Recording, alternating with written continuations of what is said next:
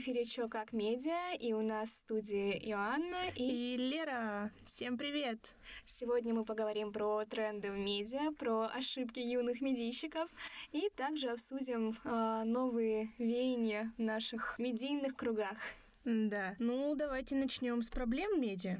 Да, давай. Какие ты можешь э, рассмотреть наиболее яркими? Что, по-твоему, самые главные и основные проблемы в нашем медиапространстве?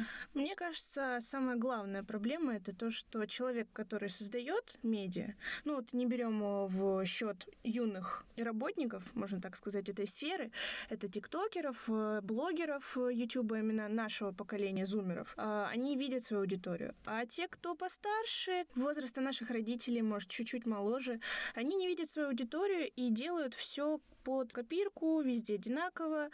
Ну, зайдет, значит, зайдет. А, абсолютно с тобой согласна. Я думаю, что неумение рассмотреть правильно свою аудиторию, оно касается не только а, медийщика в общем плане. Оно, наверное, даже больше затрагивает журналистику. А, например, многие издания не могут рассмотреть свою целевую аудиторию и выпускают новости, которые совершенно ей не интересны. А, что касается социальных сетей, я думаю, что самый яркий пример — это платформа платформа Одноклассники, которая выпускала очень много обновлений и была настроена на то, что их целевая аудитория — это не только наши бабушки и дедушки, но и также те, кто гораздо младше. Если сейчас зайти на данный сайт, э, можно наткнуться на множество групп, а, на множество пабликов, так сказать, где рассматриваются темы, которые интересны юным зрителям. Я имею в виду, если выходит какая-то новая игра, допустим, на PlayStation 5, угу. то у нас в Одноклассниках ее, тем не менее, будут форсить. И это очень странно, я считаю. Мне кажется, Одноклассники просто не готовы к тому, что их социальная сеть э, изначально была как-то захвачена взрослым поколением. Но если мы говорим уже за социальные сети, то во ВКонтакте тоже как-то стало очень много на себя брать. Тебе не кажется, что ВКонтакте, в принципе, начинает умирать? Да, они становятся просто мессенджером на самом деле. А, тем не менее, они все равно пытаются и очень активно пытаются привлечь к себе как можно больше аудитории. То есть э, они стараются держать планку. Заметьте, они пытаются быть э, похожим э, на тот же ТикТок, на тот же Инстаграм. Mm-hmm. Если мне не изменяет память, я не вспомню сейчас название этого приложения, но ВКонтакте было дочернее приложение э, наподобие Инстаграма. Я поняла, за что ты говоришь, да. Да, они все равно еще с того времени старались следить за трендами и да. выпускать что-то свое. Не всегда этот опыт э, был увенчан успехом, однако отменять того факта, что они стараются, мы не можем. Но здесь же возникает другая проблема. Здесь возникает проблема того, что социальные сети распыляются угу. и стараются привнести в себя все то, что есть у других с появлением и развитием развитием, так сказать, ТикТока, в том числе и Инстаграм, и ВКонтакте, начали публиковать э, свои разделы с видеороликами. О, да. Эти клипы, да. боже мой. Не так хорошо мы знаем про Инстаграм, потому что в Россию к нам еще не перешел этот раздел. Угу. Однако в Америке, я не помню точно, был ли он в тестовом режиме, либо его запустили в официальный. Э, мы не живем в Америке, и мы не можем следить за тем, какие обновления появляются там. Однако я точно помню, я видела видела новости о том, что у них была такая фишка, а, такая возможность записывать видеоролики а, и выпускать их в Инстаграме. Ну, мне кажется, эта фишка с клипами во ВКонтакте, она как-то, ну, вообще не зашла. Вот лично как для меня, как для пользователя. Потому что на данном этапе жизни нашей, а, особенно постпандемийной, много приложений, которые могут заменить тысячу различных сервисов. И мне кажется, во ВКонтакте хочет быть пупом земли, чтобы вот ты зашел, и все сразу, и доставку, и такси, и грузовое, и сразу все заказал там, даже еще видосики посмотрел с YouTube, которые там есть. Вроде бы они хотят все сохранить в себе, но при этом они как-то сильно все это распространяют и не доделывают. Вот те же самые клипы, они, ну, есть, да, классно, было бы круто, но они такого ужасного качества, если честно. Не сам контент, сам э, сервис, именно вот эта вот платформочка, она сама по себе не очень. Как-то у ТикТока он был направлен на это на все, и он, платформа действует и работает на этом на всем. ТикТок изначально создавался как да. платформа для видеороликов, в отличие от ВКонтакте.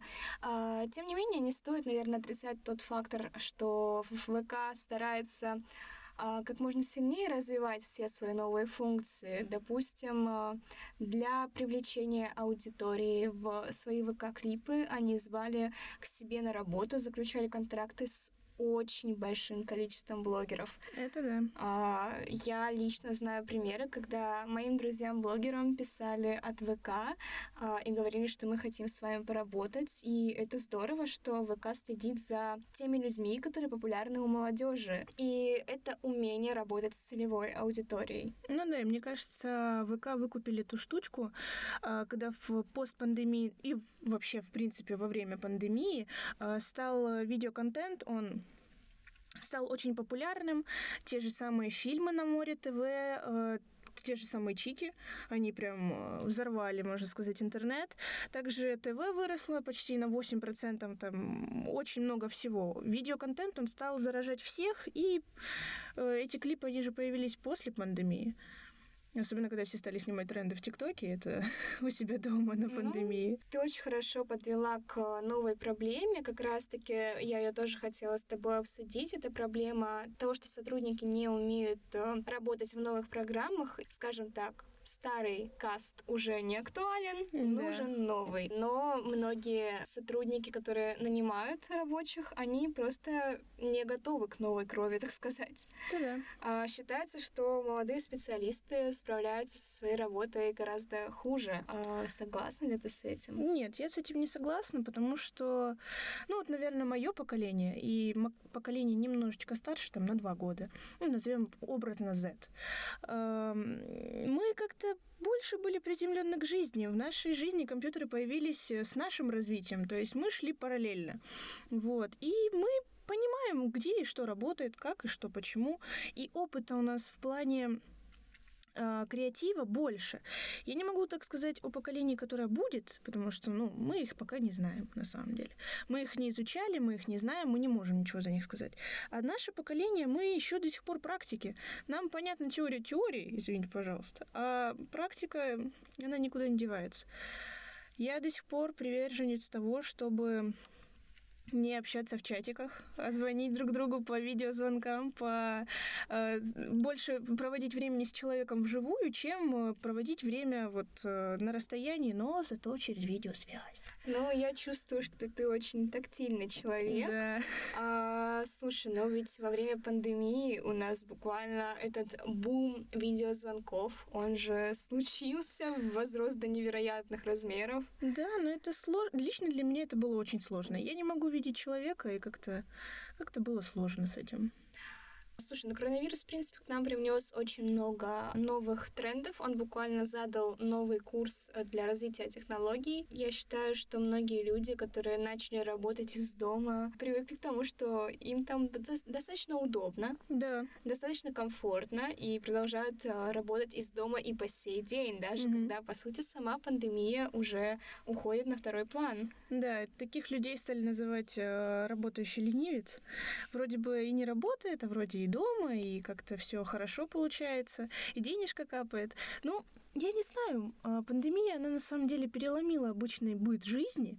Вот. А, если снова же вернуться к тому мнению о том, что молодые специалисты ничего не могут, то пандемия это показала в обратном. То есть люди стали на расстоянии друг от друга, и совещаться как-то получалось очень плохо. И чтобы работать с новым поколением, нужно было с ним связываться. А так как мы знаем эти технологии, мы быстренько наладили эту связь, можно сказать, образно в интернете.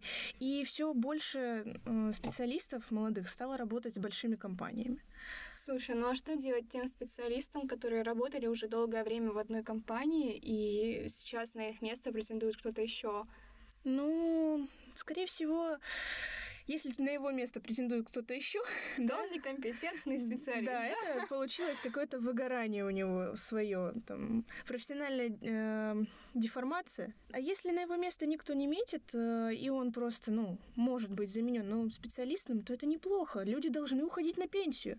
Люди должны спустя там 20 лет Слушай, работы ну, отдыхать. Пенсия это слишком далеко. Я считаю, ты сейчас заходишь. Я больше говорю про тех людей, которые, ну, уже, допустим, лет, э, ну, образно 10 лет работают у нас, предположим, дизайнерами сайтов. Мгм. А, они обязаны, на мой взгляд, проходить э, курсы повышения квалификации для того, чтобы следить за новыми трендами в медиа, для того, Мгм. чтобы узнавать э, что-то новое, иначе он будет стоять на месте, в отличие от прогресса. Да, мне кажется, ни один человек не должен стоять на месте. И даже если ты отличнейший дизайнер, если тебе платят бешеные деньги за то, что ты отлично создаешь свою работу, больше трех лет, или там, ну хорошо, давайте образно пяти, я бы не задерживалась на какой-то определенной компании, я бы бежала дальше. Я человек динамичный, я не могу долго сидеть на месте. Ну, отсюда мы переходим к другой проблеме, как раз-таки устаревшие программы обучения. Ну это да, кстати. А, повысить курсы квалификации, это, конечно, все здорово, но иногда и они могут быть довольно-таки устаревшими.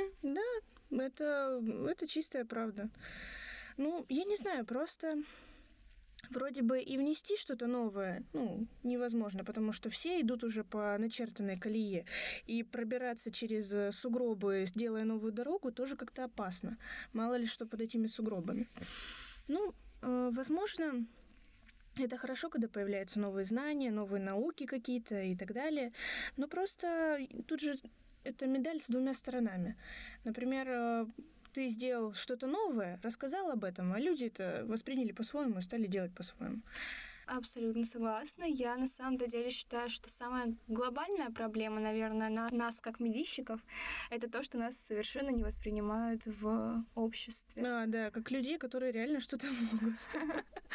А, вот буквально ты можешь учиться 4 года в университете, кто-то там идет на магистратуру еще 2 года, кто-то уже во время университетской жизни нач- находит себе работу. Мгм. И имея огромный пласт знаний, приходя в общество и говоря о том, что ну, это касается не только, наверное, медийщиков как э, специалистов, это Ну касается да. еще и блогеров.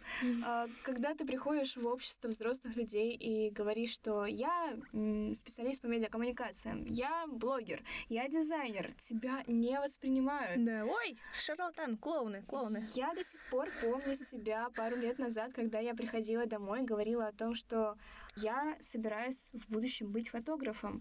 И я искренне знала и верила, что я буду на этом зарабатывать, что я буду работать как фотограф, и мне будет хватать э, денег с моей работы, прибыли, на обычную, вполне себе хорошую жизнь. До сих пор помню этот взгляд родителей, когда они говорили, что вряд ли, ибо фотограф — это не профессия. Да, да, В да. принципе, у нас как-то вот медийщик — это не профессия. Мгм. И это довольно-таки устаревшее мнение. Я считаю, что как раз-таки его нужно сейчас как можно сильнее продвигать и менять в нашем обществе.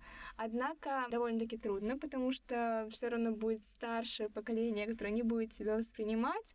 Но остается, наверное, надежда, что в будущем со сменой поколений к нам вот придет этот, это принятие. Да, ну, со сменой поколений это мы тоже должны на это повлиять, на самом деле, тоже рассказывать своим детям, в будущем своим внукам. Но мне кажется, просто это на то, что не учится, это не профессия. Вот, вот это старое постсоветское мнение, когда «а ты кто?»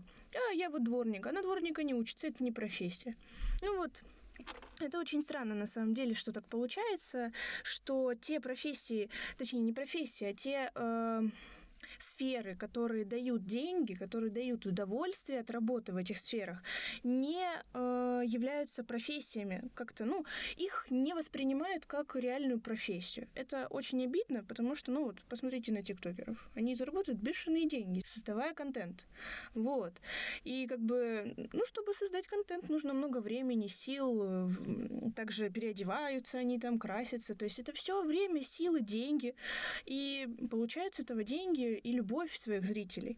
Чем это не профессия? Давай проговорим про еще одну последнюю на сегодня проблему медиа. Mm-hmm. Это проблема свободы слова в интернет-пространстве. Да. На данный момент э, есть такой феномен, как cancel culture, культура отмены, когда буквально за любое э, высказывание, с которым не согласно большинство, тебя могут зашеймить, отменить, как это называется на Западе. Заблокировать, Заблокировать, удалить. Да. У нас, например, в России это был замечательный пример с Региной Тодоренко mm-hmm. в 2020 году, когда она в одном из своих интервью на Ютубе сказала фразу «Что ты сделала, чтобы тебя не били?» в отношении домашнего насилия да. э, и отмены закона о домашнем насилии. Это интервью сразу же придали огласке. У нас э, это разлетелось по всем пабликам, по всем новостным изданиям. Э, Ее лишили права женщины, женщины года, года. Угу. по версии «Гламур». Ее прям действительно заставили извиняться и менять свое мнение. И, наверное, это палка о двух концах, потому что, с одной стороны, это хороший пример института репутации, работающего института репутации в России, угу. когда у нас э, звезда действительно меняет свое мнение и извиняется. А с другой стороны, это работа, прекрасная работа. Я не могу отрицать, что это реально хорошая работа пиар-менеджеров. Ну да, это конечно. Но если честно говорить о репутации, о институте репутации в России, то очень странно, что э, репутация Ксении Собчак вроде бы, ну, я не скажу, что она прям привлекательнейшая женщина, э, как в медиасфере, как в политике, но у нее не очень-то хорошая репутация. Но при этом всем она недавно вела Муз вот эту премию. И как бы она нахамила всем, кто на ней участвовал. Кто был участником и просто был зрителем. Вот, ну, я не знаю, просто эта женщина никогда не извинялась за свои высказывания, можно так даже сказать. И всегда высказывалась так, как она считает нужным. Но, честно, если признаться, то Тодоренко, она поддалась этому влиянию, а вот Ксения Собчак, она прям держится кремень ну, прям. Я не могу вот как раз-таки сказать, что Тодоренко поддалась. Просто у нее не было выбора. Ну, это да. Я считаю, что если бы она не извинилась тогда, сейчас бы ну, она бы нигде не появлялась. Mm, да, я согласна. А, то же самое у нас произошло с Володей XXL, популярным блогером, который в том же 2020 году, если я не ошибаюсь, сказал в своем ТикТоке фразу, что всех э, людей с нетрадиционной ориентацией нужно расстреливать. А, да, и еще в Пушке дал интервью с э, Петровым. Именно. И сразу же, как бы после этого, его закрыли во всех соцсетях. Да, его сейчас нигде не видно. Он извинялся. Он э, приносил свои извинения как Петрову, так и, в принципе, всему гей-сообществу. Угу. Но как только его увидели в рекламе Lay's, а, да, столько хейта пошло в его сторону снова. Настолько, что Lay's отменили эту рекламу, они ее убрали со всех своих платформ, ее да. больше нигде никогда не светили. Просто потому что человек, снявшийся в этой рекламе, он является неприемлемым для общества. А, ну, это да. И вот мне как раз-таки интересно, что касается cancel culture, она вообще должна присутствовать? Это хорошо или все таки плохо? Как, как вот медиа-феномен, когда человека буквально за какие-то высказывания, за какие-то твиты десятилетней давности могут отменить и закрыть в обществе. Нет, ну вот, э, например, за твиты десятилетней давности, я думаю, это морально уже со стороны просто пользователей, что вот они вскрыли такую тему. А, например, прикопаться начинается с ничего. Это очень странно. Например, э, тот же самый Дудь, который снял интервью с Моргенштерном, с э, Ивангаем, сейчас его дергают за то, что там была какая-то пропаганда наркотиков. Хотя в видео с Ивангаем там было очень много черных выносок э, с тем, то, что наркотики это плохо, ребята, никогда не употребляйте. И были даже вырезаны куски, где он рассказывал подробно об этом, обо всем. Было написано, что мы не можем этого показывать, так как законодательство Российской Федерации федерации и так далее, и так далее. То есть э, люди понимают, что они делают, и для кого они делают свой контент, и на какой платформе они его выкладывают. Вот. Но я бы назвала это эпохой новой искренности. Раньше журналисты сами понимали вопросы той же самой этичности или морали того действия, которое совершено, оценивали людей сами, а теперь медиа сами становятся под удар. Вот та же самая «Медуза». Она, не помню, выставила какую-то новость, и ее стали э, можно сказать, грубо хейтить за то, что эта новость очень оболь ополитизирована, и она была подкуплена, чтобы выставить эту новость. Также, если мы говорим о контенте, то контент стал бесконтрольно распространяться. То есть никто сейчас не несет ответственности за то, что они выкладывают. Ну, ты несешь ее сам. Ты вот выложил, хорошо, окей, да? Я там подписался, значит, я несу ответственность. Не подписался, не несешь. И плюс ко всему, Долгий формат общения онлайн повлиял на пристальное внимание к словам и их форме. Ну вот про ту же Тодоренко. Ну, не знаю, просто теперь сказать что-то в интернете без последствий очень сложно. Вот, и... Но это дает как раз-таки большую ответственность на все новостные издания, ну, да. на всех блогеров. Они должны следить э, за тем, что они говорят. В принципе, как изначально это подразумевалось. Просто сейчас за это, наверное, стали наказывать сильнее. Нет, ну вот я могу привести тебе пример. Вот тот же самый закон о мате, вот, его, ну, мат запрещен. Об использовании мата. Да-да-да. Мат теперь запрещен, его нельзя использовать, но мы сейчас посмотрим контент э, Настюшки опасности, Насти Ивлеевой, те же самые сторис, которые у всех на обозрении. Там мат везде. Вот абсолютно. И почему ее не банят, я не понимаю. У нас институт репутации в России не особо развит. Он еще не так сильно работает, как э, это происходит на Западе.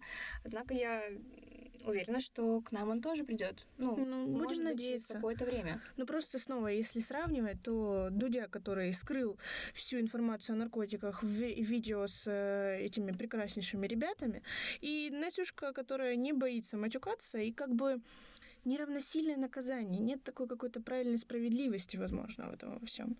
То, что вот Дудя пожурили пальчиком, а тут как-то... Ну, может быть. Хорошо, давай теперь поговорим про тренды как раз-таки. Проблемы мы обсудили, теперь пришло время обсудить тренды новых медиа, а также поговорить про то, что же нужно делать для того, чтобы быть хорошим медийщиком. Я бы хотела еще сказать наверное, о журналистике, что все сейчас, конечно, уходит в онлайн. Все сейчас ходят с телефонами, у всех все в телефоне. И а, глянцевые журналы, а, вообще, в принципе, вся журналистика, она ушла в интернет, телеграм-каналы, сайты, различные подписки и так далее. То есть издательские дома все меньше зарабатывают на традиционной продаже изданий, их рекламы. Они ищут новые способы заработка, которые находят в интернете. Вот. Вот, например, в США и в Китае глянец вообще перетек в онлайн почти полностью и активно инвестируется а, в собственный контент. То есть это видео, фото и так далее. А, знаешь, мне очень нравится в наших реалиях то, что каждый человек сейчас старается перейти в медиасферу, который старается быть успешным медийщиком, он все-таки старается больше персонализировать свой собственный бренд, да. сделать свое я как свой бренд.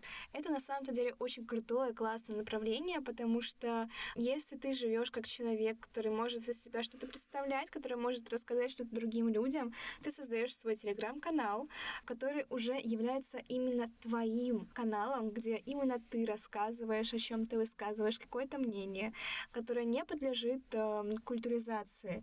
А, оно идет исключительно от тебя, и каждый человек теперь у нас а, вполне себе а, вправе говорить под эгидой своего собственного бренда. Персонализация идет практически во всем. Она идет в манере одеваться, в манере подавать информацию, в манере того, на каких а, авторских или не авторских источниках ты публикуешься.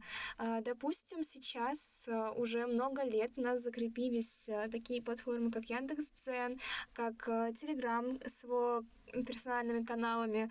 Допустим, есть такая платформа для молодых художников, как авторский комикс, угу. где они могут публиковать свои комиксы буквально, да, в электронном виде, но уже имея под собой какую-то а, набирающуюся базу фанатов. У нас есть а, Litres, это сайт, на котором также публикуются авторы, которые не публикуются в крупных издательствах. А, они могут распространять свои а, работы в интернете, и для них уже есть как бы личные кабинеты.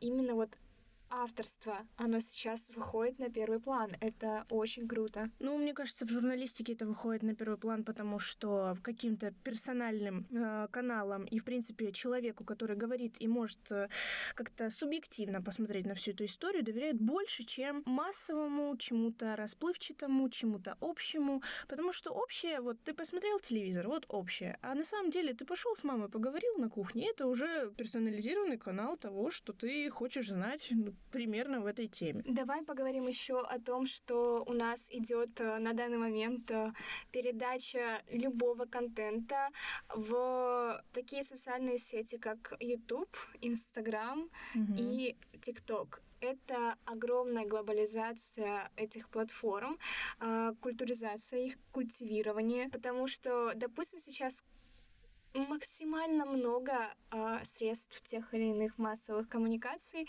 Допустим, МВД России, они сейчас стараются перейти в ТикТок. Ты видел ТикТок? Да, да, да, МЧС. МЧС. Да. Это же на самом-то деле очень круто. Много познавательного контента, который раньше публиковался только там, ну, в пособиях и каких-то материалах, которые ты мог прочитать в интернете, они сейчас переходят в визуально-аудиальный формат. Угу. Сейчас да. у нас растет действительно поколение визуалов и аудиалов.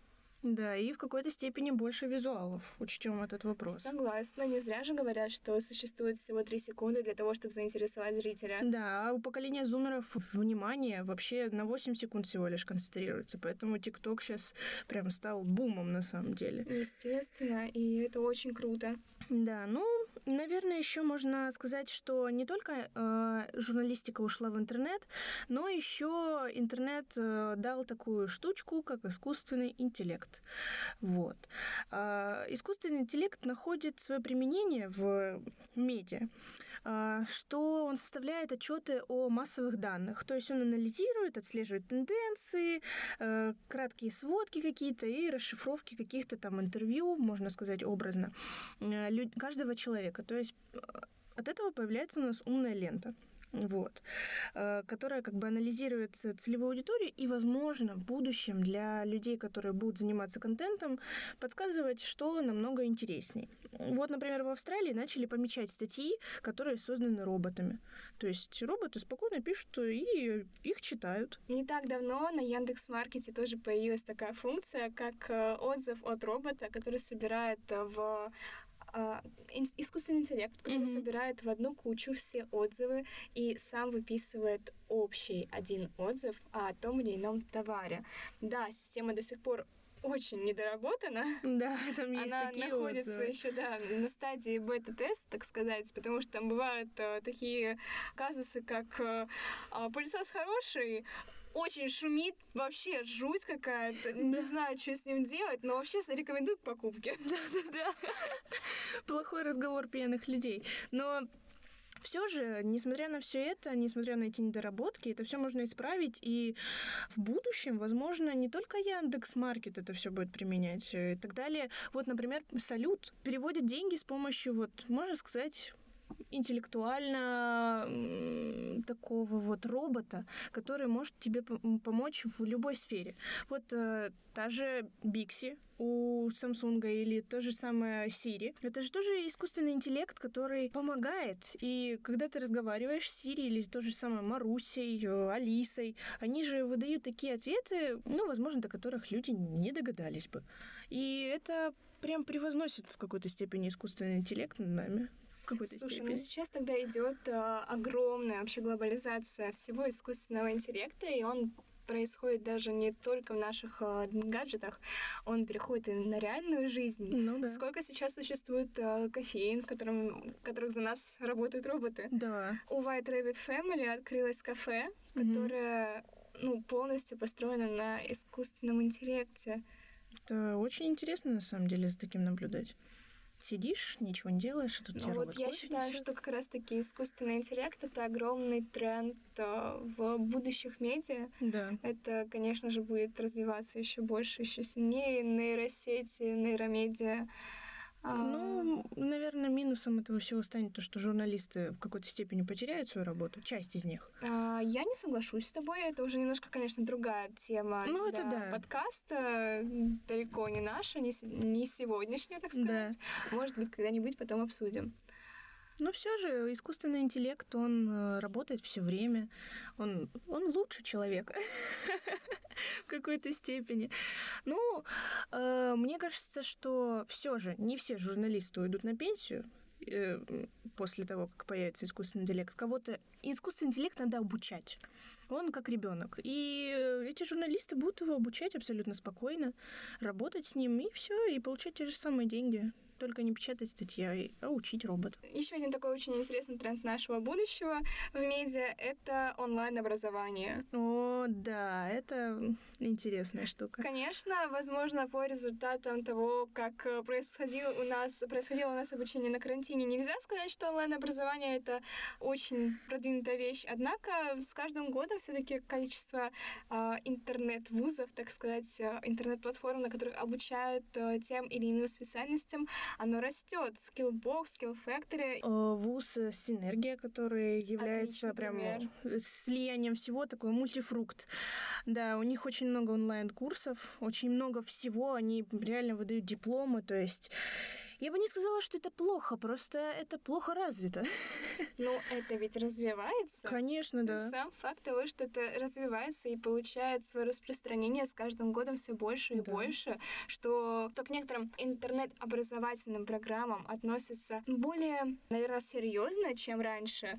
А, Это безумно большой шаг для нашего развития как медийщиков. А возможно, в будущем это станет прям э, неотъемлемой частью, что вот обычные вузы, я не скажу, что все, но большая их часть закроются и просто перейдут в онлайн-формат, потому что это возможно, выйдет на уровень того качества, которое сейчас появляется в очных вузах. На мой взгляд, э, также еще одним из таких э, движущих сил медиа это то, что черный пиар уходит на второй план. Ну, это отличная тема. А, да, от него уже остается не так много, уже так не так легко, наверное, распиарить себя, будучи только плохим примером для подражания. Мгм. Это уходит на второй план, и появляется такая штука, как медиа ради качества, а не ради денег. Мгм. Да, это А, очень круто. Заметь, на какой уровень возросли наши киноделы. Заметь, на какой уровень Да. поднялись э, люди, которые обозревают какие-нибудь мероприятия в городе.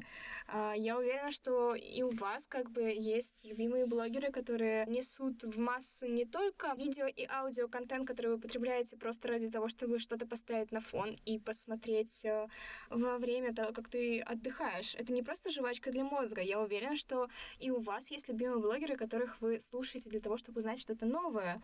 Да. А, Действительно, сейчас идет медиа ради того, чтобы идти на качество, а не Мгм. зарабатывать деньги за 15-секундные видеоролики.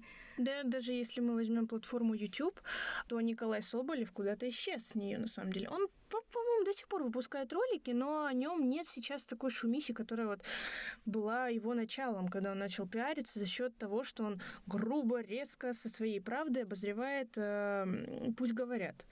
Ну, парень куда-то исчез. И на самом деле это хорошо, когда проходит этот черный пиар, потому что люди с реальными талантами, которые реально могут создать контент, который э, будет полезен и будет э, актуален, они могут пробиться. На данный момент на Ютубе существование таких э, блогов, как Утопия Шоу, Топлес, Черный кабинет и многие другие похожие на производящих данных контент Мгм. ребята, они становятся популярными. Да, И это действительно как-то дает надежду на то, что у нас сейчас делают контент ради того, чтобы люди развивались, ради того, Мгм. чтобы это было качественно, а не для того, чтобы это просто шло на какую-то медийность в плане громкости. В общем-то, для того, чтобы быть хорошим медийщиком, нам нужно, во-первых, знать свою целевую аудиторию, что Это мы да. могли за сегодняшний день выяснить. да, А, обязательно нужно следить за тем, что ты говоришь в социальных сетях. да. И не только в социальных сетях, мало ли кто тебя когда-либо услышит на улице.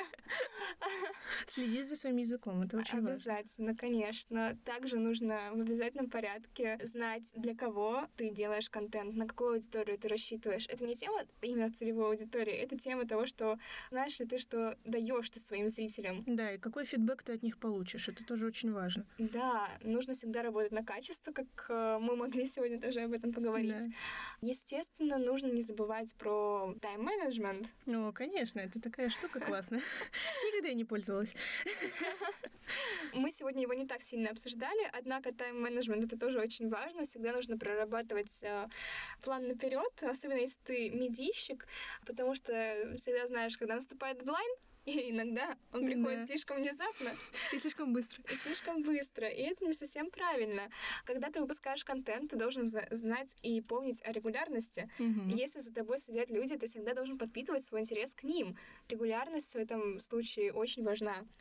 Также, наверное, стоит проговорить про то, что чтобы быть хорошим медийщиком, тебе нужно обязательно развиваться и проходить, так сказать, свои собственные курсы квалификации. Да. А, в это может входить что угодно. Образовательные видеоролики на Ютубе, помощь из зала, так сказать. Да. Когда ты Книги. приходишь, да, к своим преподавателям, либо к друзьям, которые знают больше тебя, либо ищешь людей, которые знают больше, чем ты, и учишься у них. Это очень важно.